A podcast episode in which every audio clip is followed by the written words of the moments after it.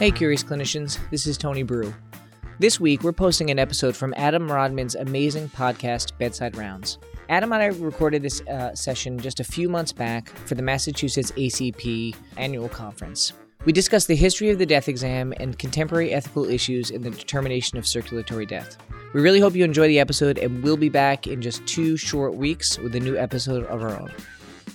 Thank you so much for having us, Dr. Choi. It's um, absolutely a pleasure to be back. And um, you can see already we have a poll that we, we want the audience to engage with as we begin this afternoon session. There's three questions that you hopefully should see. If you only see one, that's totally fine. Um, and what we'll do is we'll have you engage with these questions. Uh, we'll look at the answers. And then at the end of today's discussion, we'll sort of think about the responses that we've received.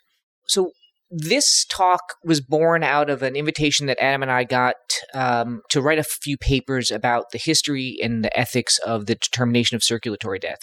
And we wanted to begin with a, a question. And that question seems quite obvious at first, but as you'll see over the next 30 minutes, uh, it really isn't obvious at all. And it's how do we as internists tell that somebody has died? There's a differential diagnosis for the way this woman appears. Uh, it includes things like sleep, coma, but it also includes death. And so we want you to ponder what would you do if you came upon um, this person and were questioning whether or not uh, they had passed from the living to the dead. I'm going to end the poll here, and Adam's going to continue for the first part of our discussion, and then I'll return uh, at the end to sort of talk about the ethical issues but before we do, I want people to sort of have a sense for what the poll may have found. Adam, are are you seeing the results? I am seeing the results. So for question one, that's what do you typically include as part of your declaration of cardiopulmonary death? The uh, two most common by far absence of pulse and heart sounds and absence of respiratory effort and breath sounds in 95% uh, followed by 80% saying dilated and fixed pupils. Fantastic. But nobody was interested in the Middeldorpf needle. Adam, you'll have to convince them of its merit. Nobody. No one had lack of flat movement upon placement of Middeldorpf needle. Uh, everyone will know what that means very, very shortly. I am going to start by talking about the quest for a death exam. Uh, the death exam is something that I think I was taught as an intern, passed down from one of my residents, and it's one of these things that has been passed down, a, a very sacred kind of exam, right? In the hospital, when I work, when I'm called in to perform a death exam, essentially to certify by the law that someone has passed from a living to dead, it's, it's a very solemn maneuver, and I think a lot of us don't stop to think where it has come from. And one of the interesting things, as Tony and I did research for these series of papers, is uh, no one has really stopped much to think about where it's come from. So I'm going to walk us through the very interesting history of the death exam. And uh, I'm going to start with a story, and it takes place on Friday, June 25th, 1858. It's not a happy story. So, Friday, June 25th, 1858, a prisoner named James McGee was executed. He was hanged uh, condemned to death for murder in Boston. This is actually the Boston City. Well, this is not the Boston City Jail, but it was in the Boston City Jail, which is now a swanky hotel. And back in the 1850s, really before the 1880s, if you were condemned to death in the United States or in England, you were not only condemned to death, you were condemned to dissection. That is, your body would be dissected by physicians, often for public display after your death. And poor James McGee, this was his fate. So he was hanged from the rotunda in the middle of the jail. And the doctors were gathered around them, and if anybody here, I, actually, I know there are people here who are at MGH, so the name Bigelow may uh, may be very important to you. Dr. Bigelow was one of the doctors in attendance, and they used uh, in Boston. We were obsessed with French medicine, and they used the latest in death exams to to tell that James McGee was dead. So they auscultated his heart, they listened to his lungs. Then they took him down after his heart stopped beating, after they, they couldn't hear it with their ears anymore. They, they cut him down and started to dissect his body. And when they dissected his body, they realized with horror that his heart was still beating. His heart was beating alive in his chest. And in fact, his heart continued to beat for some hours before it finally stopped. This was a huge scandal on both sides of the Atlantic. Uh, and why was it a scandal? I would like to say it was a scandal because people were very concerned about the ethical treatment of condemned prisoners, but that was not the case. People were not worried about that at all. They were horrified that doctors, and this was this was in Boston. Um, you know, Europeans were pretty snotty about American medicine in this period, but Boston was seen as a uh, as a European-ish place, and they were horrified that doctors could fail so miserably to diagnose accurately death. And this is a quote from the Lancet. Uh, they performed what appeared to be little less than a vivisection. And Like the Boston Globe, the Boston Traveler, the New York Times, essentially every single major newspaper in the United States and in England covered this case. Why did that horrify people so much? Why was it such a scandal? And I think this is where we have to talk a little bit about the context of why it mattered so much in the middle of the 19th century to accurately diagnose death. There was a very clear and present danger or clear and present thought, and you can read this in a, in a lot of literature of the time, this fear of being buried alive. There was a legit, I mean, if you listen to uh, like Edgar Allan Poe, the Cask of Amontillado, right? There's a lot of these themes that we read today in high school, and they're themes that seem like very macabre to us. But in the 1850s, people were legitimately worried about something happening to them medically, them being mistaken for dead, and them being interred in the ground while still alive. And there's horrific stories from this time period. Well, why was that? So one of the one of the first things that happens in the 1850s is that there's this understanding of what is called apparent death or suspended animation. I mean, we even still talk about suspended animation today. These are medical conditions as varied as cataplexy, as stroke, as a post-ictal state from seizures, even as severe sepsis that somebody surrounds, right? We start to realize that there are many medical conditions that are treatable that can make someone appear to be dead and which they are not dead and often from which they will recover. Well, how did society try to deal with these? These are these are two of the most popular, uh, at, at, least in the 21st century, when we like to talk about the middle of the 19th century and fear of being interred alive. The first is safety coffins. Uh, safety coffins were probably never that popular, uh, though we like to talk about them a lot. A safety coffin is essentially a sort of coffin where you are interred in the ground, and you can see here in this uh, this diagram, there's an air tunnel, and you can pull a uh, a line that will have a bell, a bell ring at the top. And in old graveyards, um, you can sometimes see rusted over uh, pipes from where there were safety coffins. Uh, again, unclear how popular safety coffins were in general. I imagine they were quite expensive. However, something that really was popular and commonly used is a waiting mortuary. A waiting mortuary was actually required by law in the German states and in some American cities. And a waiting mortuary is a building often built on the edge of town where after someone is declared dead, their body is placed there for up to 72 hours. And they're built like a panopticon. So there's usually a person in the middle who can look out to bodies arrayed in a circle. And essentially, you wait there, there's little bells, and if the person awakes from their apparent death, they'll pull the bell and they'll be attended to and no longer dead and no longer interred. And uh, again, these were very popular in the German states. Uh, they were required by law in many, many parts cholera uh, put most of these to rest. Um, so the big cholera epidemics of the 1830s through the 1880s, when uh, essentially having a lot of uninterred bodies was a was a public health risk and put these to sleep. Those are societal methods, but I want to talk about what we as physicians did to try to more accurately determine death. And the first time that this really comes up is the Manni Prize in 1837. This is the University of Rome. In 1837, Manni was, uh, Dr. Professor Manni was very old already, and he offered a 5,000 franc prize to anybody, anybody who could determine a test that could accurately determine or accurately tell the difference between a living person and a dead person for all of these reasons. There were a lot of there were a lot of winners. Uh, many of them are quite fanciful. I'll, I'll go over a couple. Uh, there is the Lebensprüfer. Uh, the Lebensprüfer is German for uh, proving life, which was a galvanic shock to the eyelid. So galvanism was really, really popular in the early 19th century, all throughout Europe and the United States. Uh, essentially, it's providing a small electric shock.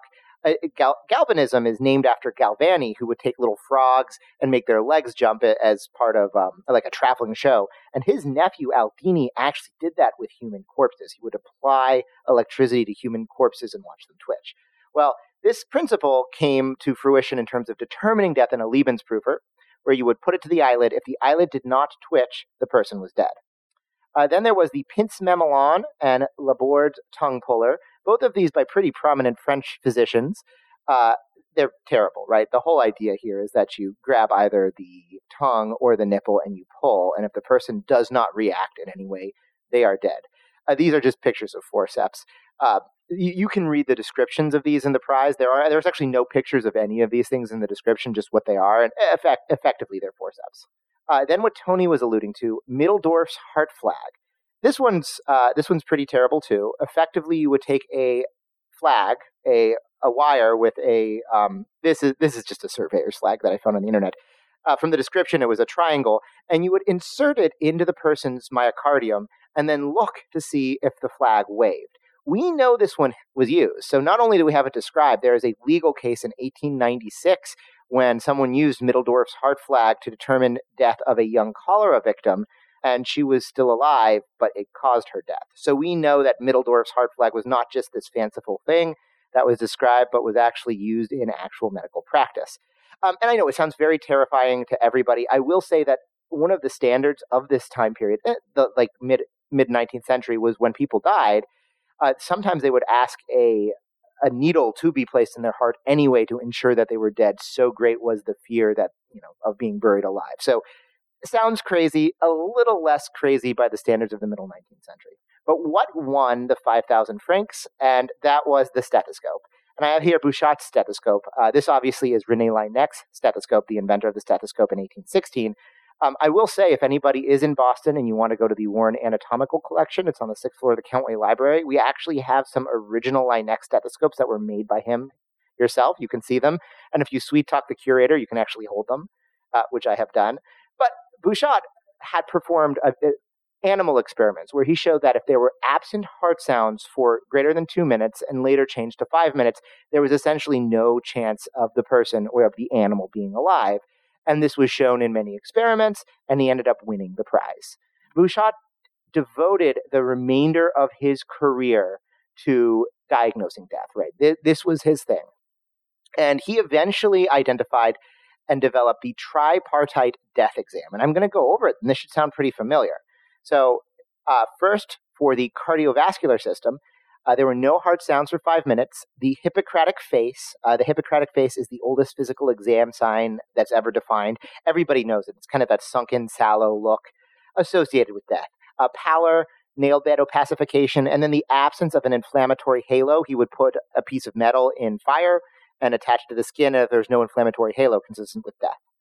For the lung exam, lack of movement of the nares and absent breath sounds when auscultating the lungs through a stethoscope.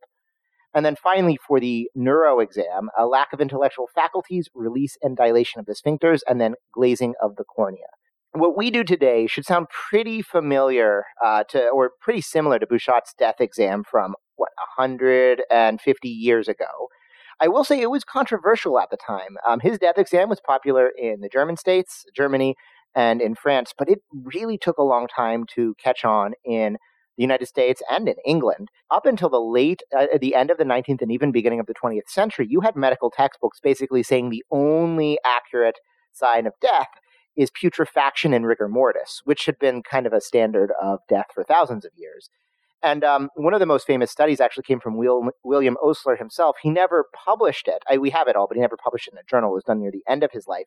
But uh, he went and examined 400 dying patients at Hopkins and I, I find like everything Osler writes is very uh, poetic, but he found that there was no easy way to tell when someone transitioned from living to dying. A death is like their birth, a sleep, and then an act of forgetting.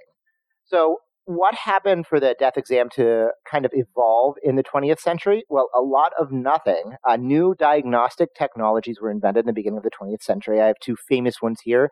Uh, the first is the electrocardiogram. There's very sad studies, actually, of dying children where they would attach EKG leads to look for electrical activity. Naturally, they thought that you could use the EKG to determine whether someone had died. Um, as we know now, I think from all of our experience, electrical activity in the heart will often continue long after clinical death has occurred. Uh, same with fluoroscopy. So there's some uh, studies from the 1910s where they would use a fluoroscope on dying patients to look at the heart beating. But same thing, the heart would continue to have motion long after clinical death had been described.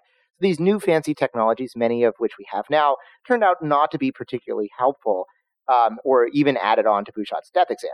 Then technology kind of throws everybody a curveball. By the 1950s, the modern intensive care unit had developed, right? We had uh, positive pressure ventilation, we had uh, defibrillators, we had central access.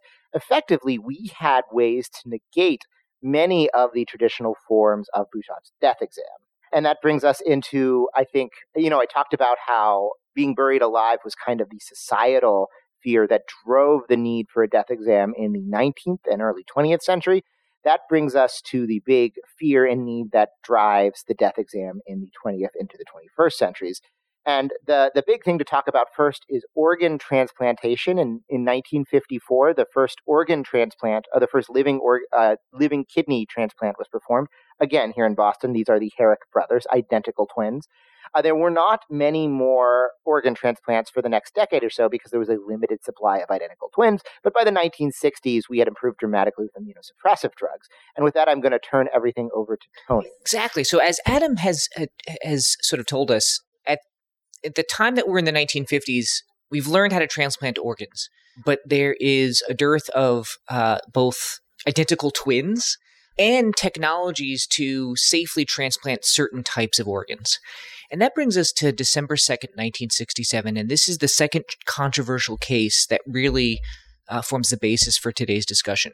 So this is Denise Darvall. And on this day, on this Saturday in December 1967, she was crossing the street with her mother uh, and was hit by an automobile. And her mother was killed instantly, but Denise was just gravely injured.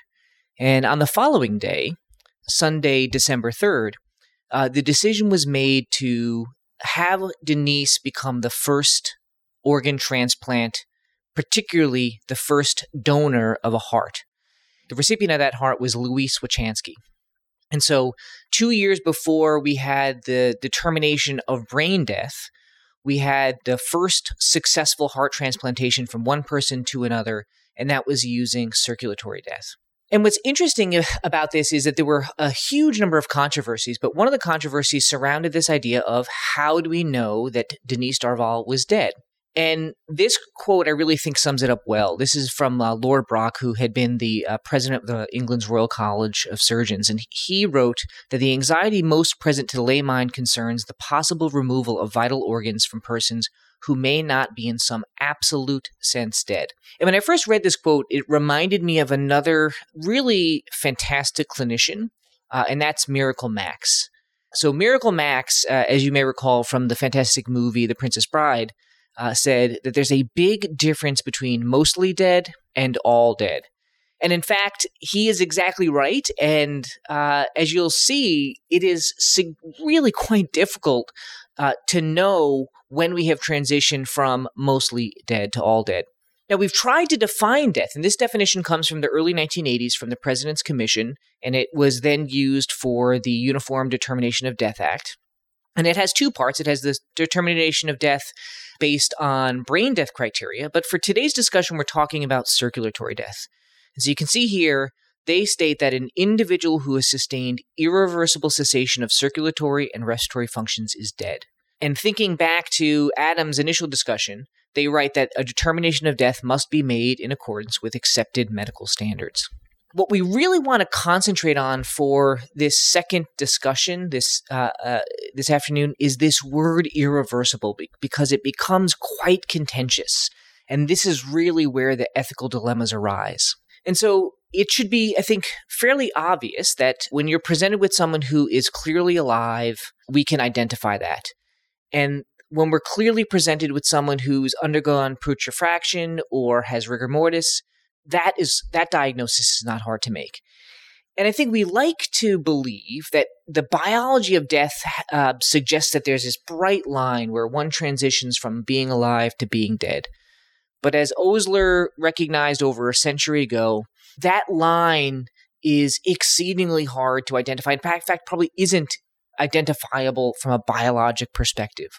And there's a lot more blur between being alive and transitioning to being dead. But we as clinicians, medically and legally, need to be able to identify a line where we can say that that transition has occurred. And that line is the line of irreversibility, right? It's that word that is used in the initial definition and the definition that we use in the uh, Determination of Death Act. And it's that word irreversible. Now, the problem is that there's a couple different ways that you can interpret that word. So, one way I'll call the strict definition or interpretation of irreversibility. And it's the idea that the circulatory and respiratory functions are lost, irreversibly lost, when they cannot return, even if CPR is performed. Okay. So you can imagine that this is going to probably be quite a long period of time where someone has to be in that state in order for them to be to meet the strict criteria of irreversibility. Because we've all had patients in all, um, who have had an asystolic or a PEA arrest. And it's undoubtedly true that we don't have to attend to them within one or two minutes for CPR to be successful. The literature suggests that we can attend to that person upwards of 30 or more minutes and still achieve ROSC. So this is definition one, but there's another definition that is used, and that uses this idea of permanence. And so it states that the circulatory and respiratory functions have been permanently lost when they will not return spontaneously and no medical interventions will be used to restart them. So this this is the the person who has for example a DNR order where they have a asystolic arrest and we're not going to perform CPR. We typically know that, um, and this is based on observational studies, that their heart is not going to spontaneously restart after just a few short minutes. It may be as few as one or two minutes. It's certainly less than five minutes, right? There's no documented case ever of someone having an asystolic arrest and having return to spontaneous circulation if they have not had CPR, and that's going to be really important as you as you'll see in a few minutes. So we have these two definitions, right? The strict irreversibility is it cannot return even if CPR is performed. And we have this idea of permanence where it's not going to return spontaneously and we're not going to do CPR. So let's put this in, into the setting of, a, of a, a few example patients.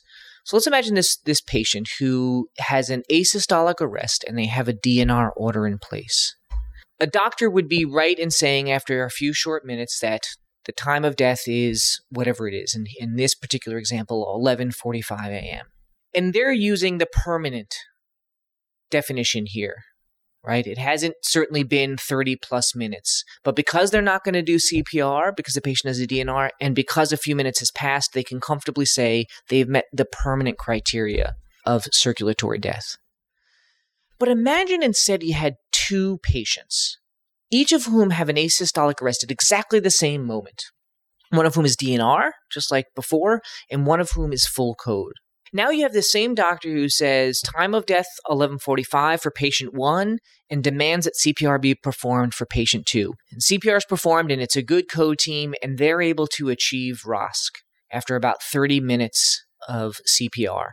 And the resident or doctor can comfortably say, Great job, another life saved. But notice that if we go back to that initial moment, they both, at that moment, met the permanent criteria of death. So, as Adam and I write in one of the papers on this topic, the same person can be declared either dead or not dead, depending purely on the decision whether or not to start CPR. It's a little bit like what uh, Schrodinger's cat, Schrodinger's death exam, right there. That, a person is both dead or alive. That's exactly right. And whether or not they're dead or alive is based purely on whether or not we start CPR. And that, you know, I think at first blush it's like, well, okay, of course, no problem. But they're experiencing the exact same thing. So how could it be that two people experiencing the exact same thing, one is dead and one is not dead? That seems biologically to be implausible right? So this is controversy number one, right? The time point typically used to define irreversible loss of circulatory function doesn't represent true irreversibility. It instead represents this idea of a permanent loss of circulatory functions. So the question becomes, are the patients who meet this permanent criteria actually dead? And I think many of you are saying, well, okay, but why does this matter for, you know, me as a, a clinician? And at first blush, again, it probably doesn't matter a whole heck of a lot because if you've got a patient who is uh, DNR and you're not going to perform CPR, soon after, within again 30 minutes or so, soon after the period of permanence, they will inevitably reach the period of irreversibility. So it isn't really problematic in most of our cases, most of the cases that we've seen. But it becomes exceptionally problematic in the case of a heart donor It becomes exceptionally problematic in the case of someone like Denise Darvall. And why is that? Well, the question becomes when is it morally permissible to harvest a patient's heart for transplantation and put it into someone else? Can we use time one, the permanent loss of circulatory functions, or must we wait to time two? And of course, the problem with time two is that if you wait till time two, you're going to have a longer period of warm ischemia and a lower probability that the organ is going to be successful when it's put into the new body. So there's a huge drive to use time one. And in fact, this came to a head in 2008 when the New England Journal published three cases of infants who received heart transplantations. And the time period used was as little as 75 seconds. So they clearly used the permanent definition of death and took a heart out of one infant, placed it into the body of another, and curiously, that heart restarted, which some have suggested is another piece of evidence suggesting that in the initial person, irreversibility hadn't been met yet. I mean, 75 seconds is an exceedingly short period of time, and they chose that based on the ethics committee recommendation because the ethics committee said there's no reported cases in the literature of someone's heart spontaneously starting again after this period of time if they haven't gotten CPR. So, really, controversy number one isn't just the idea that patients might be dead. I think the more pointed problem here is that uh, donors may not be dead, particularly heart donors, when we take their organ and place it into another person. But there's a second controversy, and I'll tell you this second controversy some of you may have experienced, some of you may experience in the future. If you've ever been a part of a, a code where someone has received CPR and it's been unsuccessful, you've been at risk for experiencing this second controversy. And it relates to exactly that scenario. The, the person who has had CPR, unfortunately, as demonstrated here, after say 30 minutes, the CPR is unsuccessful and the time of death is declared. Here it's 1215. And this doctor is busy. They go attend to other patients. And the patient in this example is left on the monitoring and continues to be in asystole for another 10 minutes. But again, no CPR is being performed. The, code has been called. And they have unassisted ROSC 10 minutes later right? And so you can imagine if you were to experience this, this would be frightening, and you might be aghast at the prospect of a patient who you've declared dead, who had no heartbeat, no breathing, fixed and dilated pupils. You come back 10 minutes later, and they have apparently come back to life. This is called autoresuscitation. It's the unassisted return of spontaneous circulation. And it goes by another name, um, and it's named after this parable from the Bible where Jesus raised Lazarus from the dead days after he had passed away. And so this is also known as the Lazarus phenomenon. And you might say, oh, okay, fine. Like theoretically, that may happen. Does it actually happen? And the answer is yes, yes, yes. There are dozens of reports in the literature.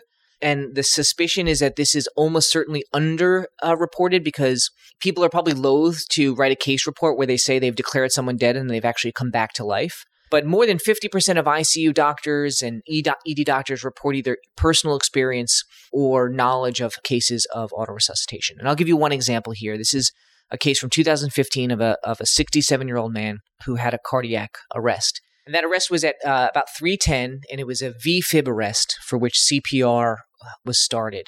And after nearly 50 minutes of CPR, um, they were not able to achieve ROSC, so CPR was stopped. And five minutes later, he had unassisted ROSC, right? His heart restarted, his breathing restarted after five minutes of no CPR. And I love this case report uh, because it reminds us that the patients aren't destined to have bad outcomes in autoresuscitation. Three hours later, he was eating soup in his bed. there have been so many cases that they actually have systematic reviews. And here um, is one from 2018 where the longest period of time between stopping CPR and autoresuscitation was 33 minutes. And the longest period where the patient was on continuous ECG monitoring of asystole. So CPR is stopped, asystole for 10 minutes, and then their heart restarted.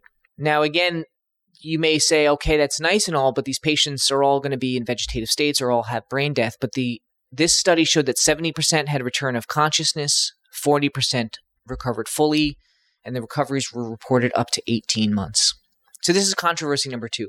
Patients who experience unsuccessful CPR can experience unassisted return of spontaneous circulation, also known as autoresuscitation. So, the question, of course, is do these patients come back to life? So, here are two controversies. Controversy one are patients who meet permanent criteria actually dead, particularly uh, salient if they're heart donors. And controversy two, do patients who experience autoresuscitation come back to life? We return to Denise Darvall and we try to apply these controversies I think it should become clear that controversy two doesn't really apply to her case because she didn't have CPR, but undoubtedly controversy does one does apply. And it's worth asking whether or not Denise Darvall was dead um, when this first heart transplant was successfully performed.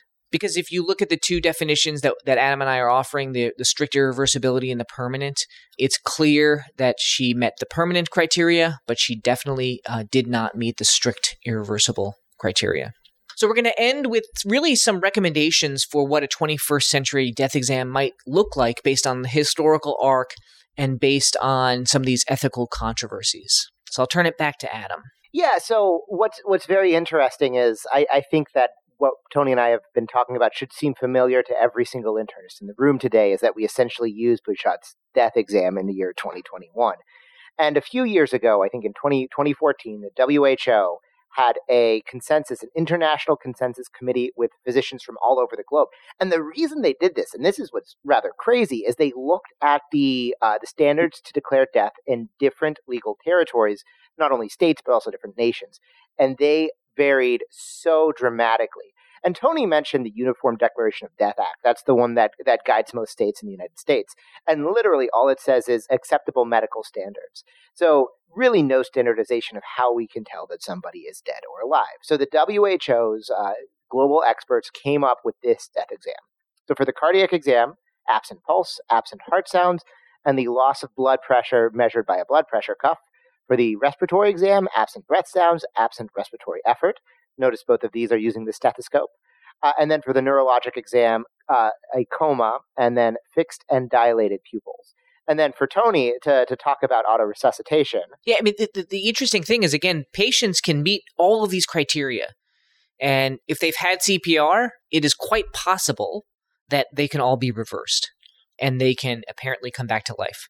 Um, and that's why, if you look at the timings that are suggested by these criteria, the period of time that you should wait before declaring death is longer after unsuccessful CPR exactly because of the phenomenon of autoresuscitation. And I would argue that this idea of two to 10 minutes, that 10 minutes, two minutes is undoubtedly way too short. There are dozens of cases of autoresuscitation in a period more than two minutes.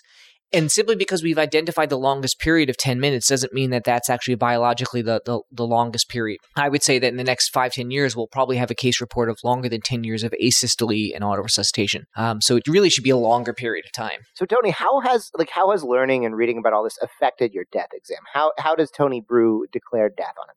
So in a patient who is DNR and who is not going to receive CPR, I think um, waiting two minutes is enough. And in fact, most of these patients, when when the doctor receives uh, an alert that the patient may have died because they don't have a, a, CPR and they have a DNR order in place, by the time they actually arrive at the room, that that time period has passed. And so I feel for a pulse, uh, listen for heart, listen for respiratory sounds, look at the the eyes. And after a short period of time, again, probably as little as one minute because you're it's take, taking some time to get to the room, but certainly two minutes, I feel comfortable. In a patient who's received CPR, my recommendation to house staff that I work with is to first not immediately call time of death. I think in my I, my experience, it's always been um, anyone have any additional ideas? Okay, stop CPR, and then immediately say time of death is that moment. I think we need to wait at least ten minutes, probably more, uh, probably better to wait fifteen or twenty minutes. Uh, and wait that time before notifying family, before moving the patient out of the room. Because even though it's a rare phenomenon, it would be not optimal to tell a, a family a pa- their loved one has died and then say five minutes later, well, it turns out that they, they, they've come back to life. And many of the case reports are exactly that, where the family members are either uh, in the room and the patient um, has an assisted ROSC, uh, or they're like, or, or, the doctors have to report that to them. And uh, I think you might lose a little trust if you have gotten the death exam wrong. Is that is, is it similar to what you're you're doing now, Adam? Yeah, I mean that's exactly that's exactly what I do. I actually still wait the two minutes um, and essentially perform Bouchut's death exam. I, I, do everything that the WHO does. But you don't use Bouchut's stethoscope uh, or Laennec's stethoscope, I suspect. Uh, because my uh, because my one year old has kicked me out of my normal office, I would have my 3D printed uh, Laennec stethoscope, but I don't have it up here. So I, I think um, with that, Adam and I really want to um, spend the last 10 minutes we have uh, taking whatever questions people have about either the history of the, the circulatory death exam or about some of the ethical issues that we raised. I'll advance the slide just for one moment so that if uh, people are interested in, in listening to more history, listen to uh, Adam's podcast. My podcast, we don't talk about medical ethics. We talk uh, about history, but usually couched in pathophysiology. It's Um, fantastic. But I'm going to stop sharing and we'll see if anyone has any questions.